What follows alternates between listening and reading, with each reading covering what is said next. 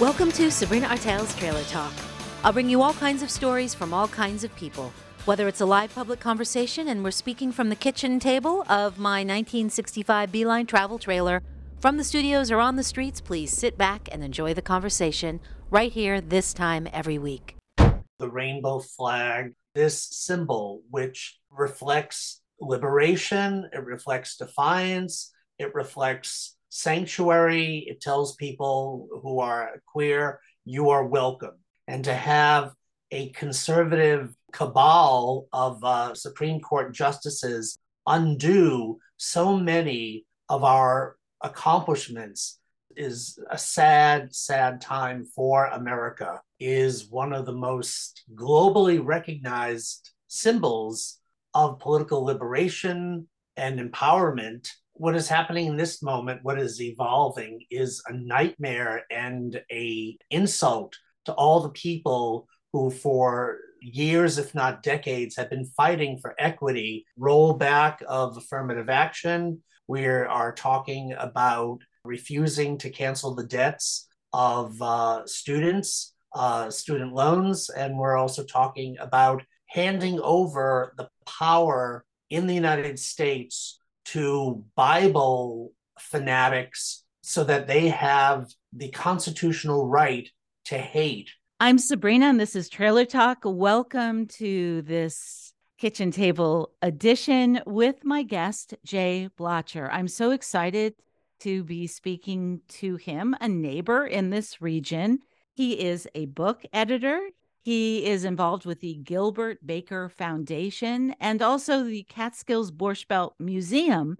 And today we're going to be focusing on Jay and his queer rights activism and the gay flag. We're going to be talking about the originator, the creator of the gay flag, Gilbert Baker, find out what is the meaning? What are the origins? What does this kind of symbol reflect? for the LGBTQ plus community and also this moment that we're in right now. I mean, this is a time where the Supreme Court just came down with two very disturbing, troubling decisions one around affirmative action, and the other around discrimination for queer folks in the US. So, we're going to dive into this rainbow flag that I'm sure uh, most everyone has seen, but may not understand what it means and why Jay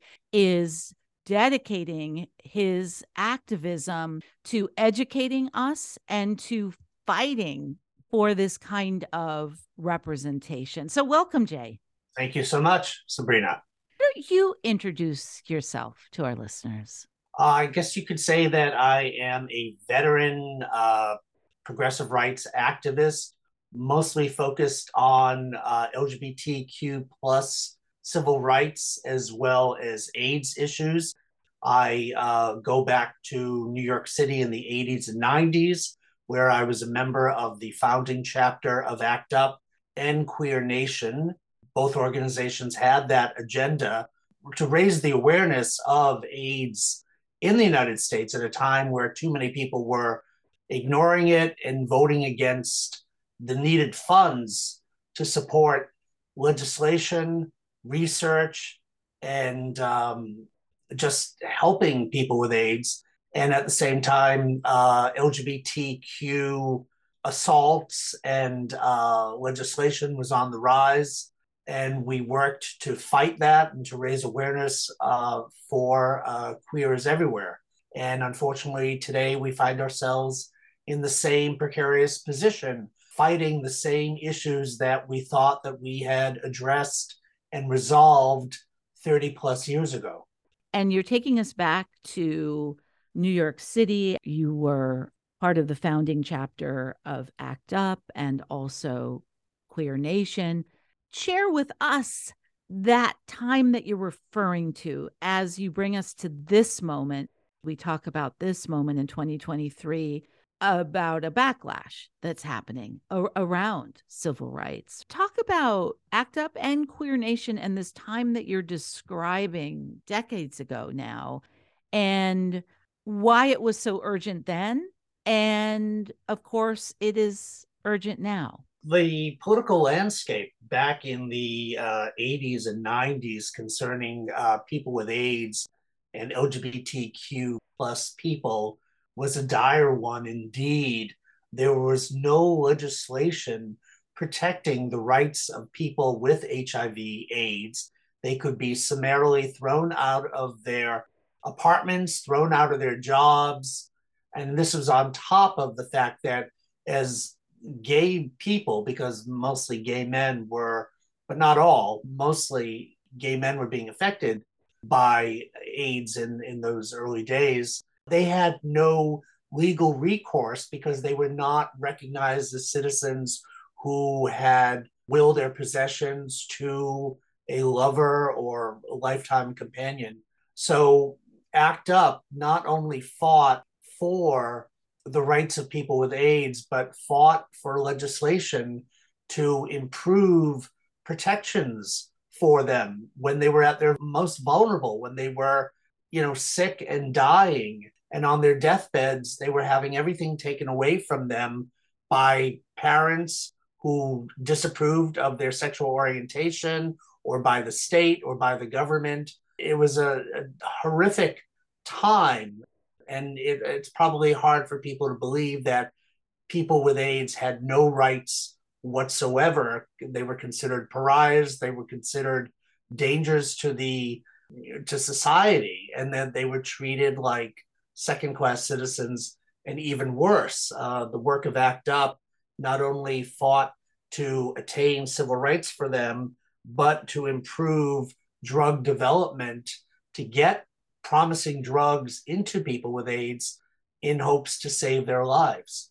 Jay, while you're sharing with us ACT UP and your origins with ACT UP, and I think that's so important to remember that this kind of activism that you have been a part of is um, impacts everyone positively to have this kind of equity. And I'm just wondering, as we look at this moment that we're in now, where we're seeing uh, extremism from the right politically in the country, and we're seeing backlash and we're seeing a kind of revocation of the progress that had been made, how you would place this moment for you with all the work that you've done in the past. What is happening in this moment, what is evolving, is a nightmare and a insult to all the people who, for years, if not decades, have been fighting for equity and for true equal rights for all, and to have a conservative, you know, cabal of uh, so, Supreme Court justices undo so many of our accomplishments is is a sad, sad time for America. Can you share with us what you're describing specifically? What's happened with the Supreme Court just oh, within the last two days? Rollback of affirmative action.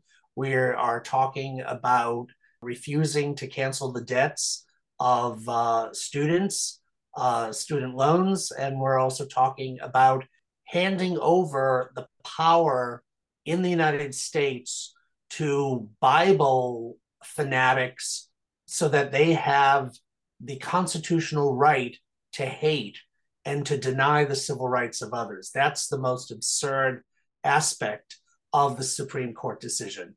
In a country that purports to separate church and state, this is a an absurdity and also an unconstitutional decision. Yes, it is, and um, uh, an enraging and a and a troubling few days that we've had because of this. But all I can say is, of course, people who have been working uh, in all different kinds of ways for for decades will only be ignited by this to push back. So that brings me to talking about the book you edited, Rainbow Warrior My Life in Color, by Gilbert Baker, who created the rainbow gay flag. So, can we talk about the rainbow flag and the origins of it and Gilbert Baker? Certainly.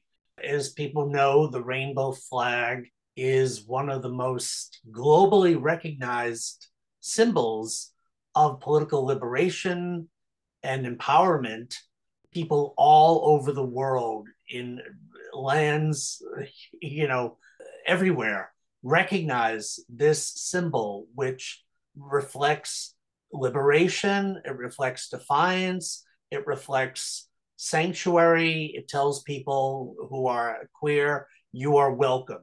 And this flag this year is celebrating its 45th anniversary. The rainbow flag or the pride flag was created in San Francisco in 1978 by Gilbert Baker, who was an artist and an activist and a good old fashioned hippie.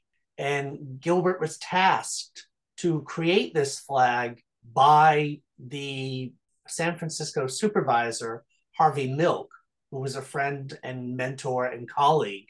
And at the time, there were very few symbols to unite the community, which was on the cusp of greater, greater things, really fighting back to take its stand and to attain equality on a par with all other Americans. And Harvey said, Gilbert, all we have right now is the pink triangle. That was mo- best known as the symbol of the community. And of course, the pink triangle has a very troubled legacy because it was originally utilized by Nazis to label homosexuals in the death camps. And Harvey said, who always was known for saying, we got to give them hope. Harvey wanted people to rally around a symbol that could be more upbeat and more empowering. Gilbert happened to be dancing one night with his friend Cleve Jones, who created the Names Project AIDS Quilt. But This was in you know, probably uh, 77 or so. And uh, it was bouncing around in his mind. What am I going to do? What am I going to create? Well, Gilbert was a vexillologist, meaning a studier of uh, flags. He loved flags. The love of flags was particularly sparked by the bicentennial, you know, when stars and stripes were everywhere. And he observed and he realized the power of stars and stripes, even for people who didn't consider themselves patriotic. It was an unyielding and powerful symbol that was now everywhere. And he said, a flag. We need a flag. The, the LGBTQ, or what it was known then as the lesbian and gay community, needs a flag. And he was pondering what that flag would look like. And he was on the dance floor at the Winterland Ballroom, and uh, he and Cleve had probably ingested some, uh, you know, some party favors. Uh, so he was feeling particularly energized. And he was looking around him at the sheer diversity of the humanity around him, mostly queer people. There were bikers, there were punks, there were lipstick lesbians, you know, there were uh, guys in zoot suits. I mean, he was, and he tells this in his book, Rainbow Warrior. And he said it's it's a, a rainbow of, of, of humanity. And that was his eureka moment. He said, a rainbow, of course. And so that is why Gilbert Baker originally created an eight stripe rainbow flag, which flew for the first time during Lesbian and Gay Liberation Day in June of 1978. Now, what people don't know, aside from the fact that it was Gilbert who created it, is that each stripe has its own meaning. Yeah. And so, Jay, please share with us what the stripes on the gay, on the pride flag, the rainbow flag represent. So the original flag had eight stripes.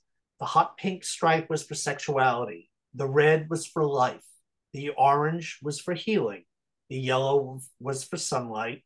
The green was for nature. The turquoise was for magic or art. The indigo was for serenity and harmony. And the violet was for spirit. Hmm. Now, the next year, when Gilbert wanted to bring the flags back to Pride Day, Freedom Day, I'm sorry, it was called Gay and Lesbian Freedom Day is was the formal name of the event in San Francisco. So I'm speaking with Jay Blotcher, who is an editor, a progressive rights queer activist, and who was the editor for Rainbow Warrior My Life in color by Gilbert Baker, who created the pride flag, the rainbow flag. So the next year, in 1979, after the flag had been such a resounding success and had been uh, adopted immediately by so many people across San Francisco and sort of environs, Gilbert wanted to festoon Market Street, which is the street that runs all the way through bisects um, San Francisco. He wanted to, you know, create another array of, you know, of uh, rainbow flags. At that time, the Paramount Flag Company, which he was working with, told him that I think the uh, hot pink was not available. It was a very tough dye to get. And so he was forced to abandon the hot pink. And then when he was sketching the seven stripe flag, he saw that it looked lopsided. So again, reluctantly, he removed the turquoise stripe, which leaves us with the six stripe flag that is known universally as the rainbow flag or pride flag. So that is the origin of the rainbow flag.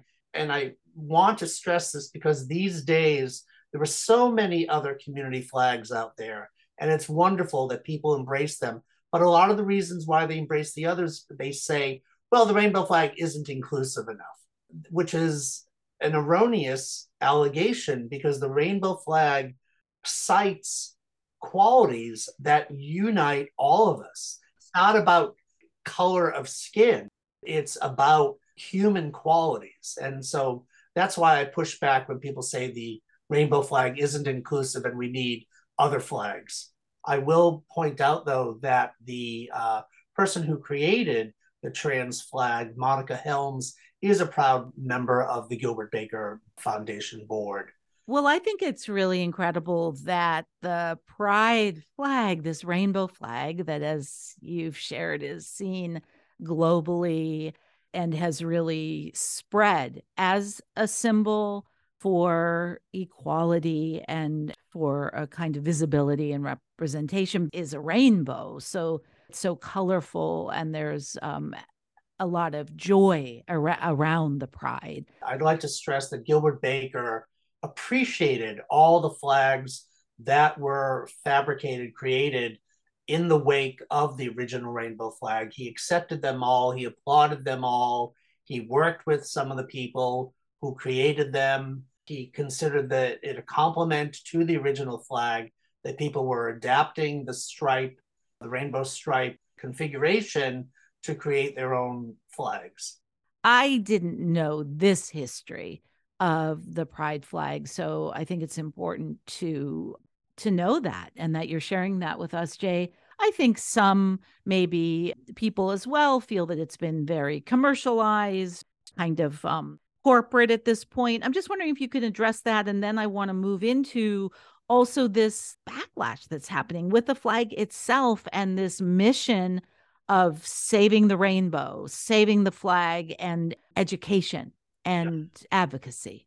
To address your first point about corporate overuse of the rainbow flag, the fact is that corporate America will always exploit whatever suits them best. But uh, at the same time, if they are taking a stand by presenting the rainbow flag in this increasingly hostile environment, then we consider them allies, even if they are making money on it. You know, the fact is that Gilbert Baker Foundation does work with various corporations on projects and we hold their feet to the fire. We make sure that it's not just loose talk or they are donating money to organizations that serve LGBTQ people. And so that's important as well. And you describe this moment as an increasingly hostile environment.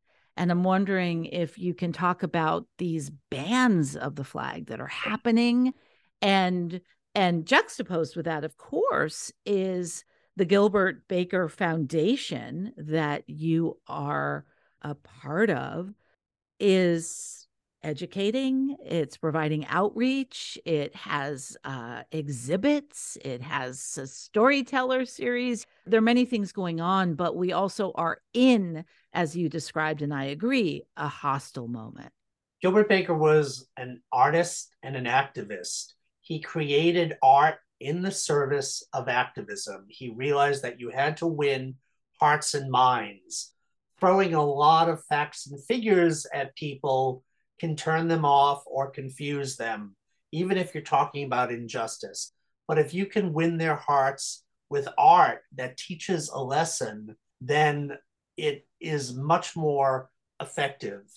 Um, in continuing the legacy of Gilbert Baker, the Gilbert Baker Foundation does exactly that.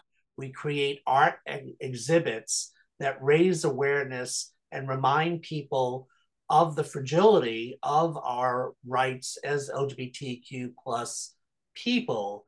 But like the rainbow flag, we also urge people to rise up and take back their rights, to fight back against the increasingly hostile environment that we find ourselves in right now. And um, anybody who wants to learn more about the number of art projects that we have, which are available, I want to stress if you would like to host one of our art projects in your town or city, we work with you to make that happen. And it's an effective tool for raising awareness. Go to gilbertbaker.com. That's Gilbert, gilbertbaker.com. And you can learn all about the various uh, projects. One of them is called In Their Own Words, which is an array of community flags in the words of the people who created them, why they created them, and what their meaning was uh, intended to be. And another exhibit we have is called Flag in the Map, where we have photographs by LGBTQ people from all over the world walking with the flag of their choice, the queer flag or the pride flag of their choice, and with uh, statements by each one about why they do it and about the hostility in their respective uh, cities, states, or countries, in some cases where being openly LGBTQ can mean imprisonment and even death. So those exhibits are available. They've uh, appeared in New York City, they've appeared in London, they have appeared at, at the uh, State House in Albany. So that's one aspect of what we offer. Thank you, Jay. And also, what's incredible is how powerful a symbol the rainbow pride flag has become in really a short amount of time since its creation in the 70s, including these bands, right? Because it holds such power. Exactly. And that is really something incredible to be reminded of as well. And I'm just wondering, Jay, what keeps you moving forward with your own progressive and queer rights activism? I wanted to uh, elaborate on what you just said. This flag has power across the globe because it inspires people to push back and to claim their rights. So, of course, the conservatives are trying to crush it because the people who want to tear down the rainbow flag are the same people who tomorrow will come back to tear down our our civil rights. It is all part of an insidious plan, and um, studies have shown that in places where the rainbow flag has been banned from flying publicly, it leads to a repression of LGBTQ rights new legislation that further erodes our civil rights. And it also results in um, a spike in uh, LGBTQ teen suicides. So it, it's all goes hand in hand. What they are attempting to do is to erase us, to destroy this community.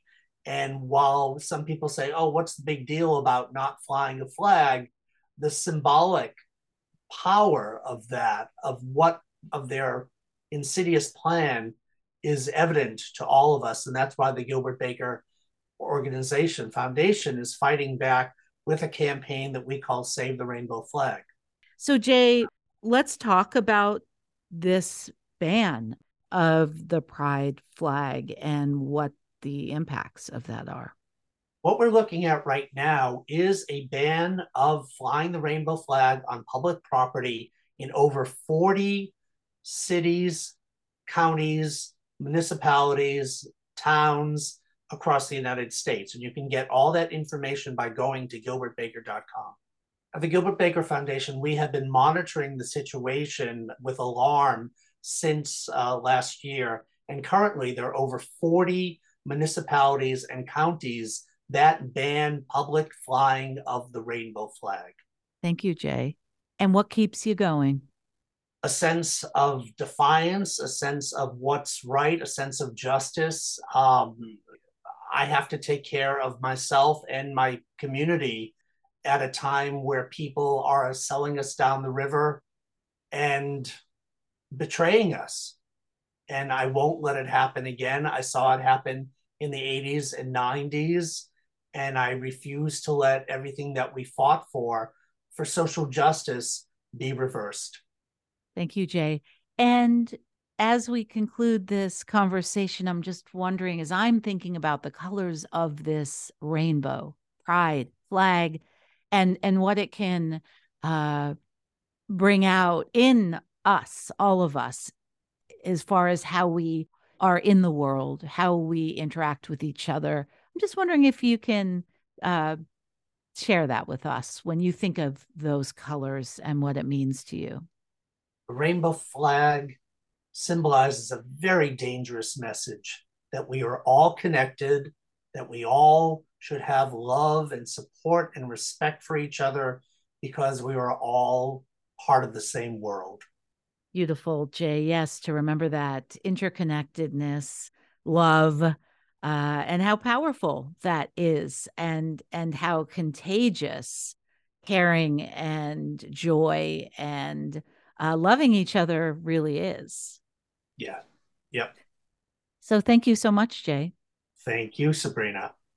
You're welcome. I've been speaking with Jay Blotcher about the pride flag, about the rainbow flag that was created by Gilbert Baker. Jay is a progressive and queer rights activist, a book editor, and he edited Rainbow Warrior My Life in Color by Gilbert Baker, who is the founder of the Pride flag. And we've been talking about the flag itself, and I've been discovering so many things I didn't know about it. And also this moment that we're in, and Jay has taken us from his activism uh, throughout his life, ACT UP and Queer Nation, and moving into this moment. And uh, I'm just so, so happy that we've been able to have this conversation. Thank you, Jay. Thank you. And to find out more about Gilbert Baker and the work of the foundation, please go to gilbertbaker.com. From the kitchen table out on the road, I'm Sabrina Artel. Thanks for joining me for Sabrina Artel's Trailer Talk. The music for the show, Patti Smith, People Have the Power. Trailer Talk is produced by Sabrina Artel. For more information, please visit trailertalk.net. Special thanks to WJFF Radio Catskill and the numerous people who have donated their time, resources, and conversations to make Trailer Talk possible. Thank you all who joined me in these conversations. I'm Sabrina Artel safe travels.